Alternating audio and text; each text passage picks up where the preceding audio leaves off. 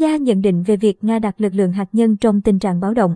Tổng thống Putin đã đặt các lực lượng hạt nhân của Nga trong tình trạng báo động cao, trong bối cảnh căng thẳng Đông Tây leo thang nghiêm trọng sau chiến dịch quân sự ở Ukraine.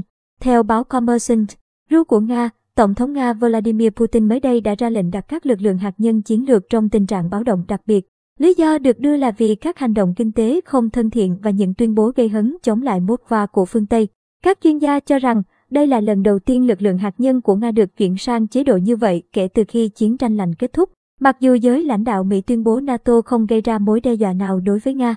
Giám đốc dự án lực lượng hạt nhân Nga, nhà nghiên cứu cấp cao tại Viện Nghiên cứu Giải trừ quân bị Liên Hợp Quốc UNIDR Pavenpovic nhận định, nhìn chung, một khi lực lượng ngăn chặn đã được điều động vào thời điểm này, họ sẽ ít bị tổn thương hơn trước một cuộc tấn công đầu tiên, có thể là phủ đầu hoặc giải giáp. Tuy nhiên, điều này không có nghĩa là Nga sẽ tấn công trước.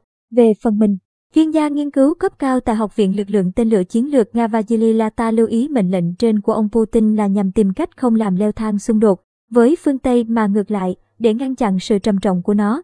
Theo vị chuyên gia trên, thông qua quyết định này, ông Putin muốn cảnh báo Mỹ và NATO một lần nữa rằng việc can thiệp vào cuộc xung đột quân sự có lợi cho Ukraine là không thể chấp nhận được.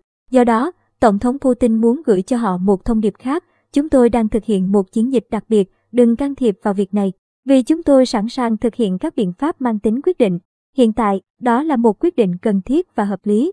Điều này sẽ làm nguội bớt những cái đầu nóng ở phía bên kia, chuyên gia Lata kết luận.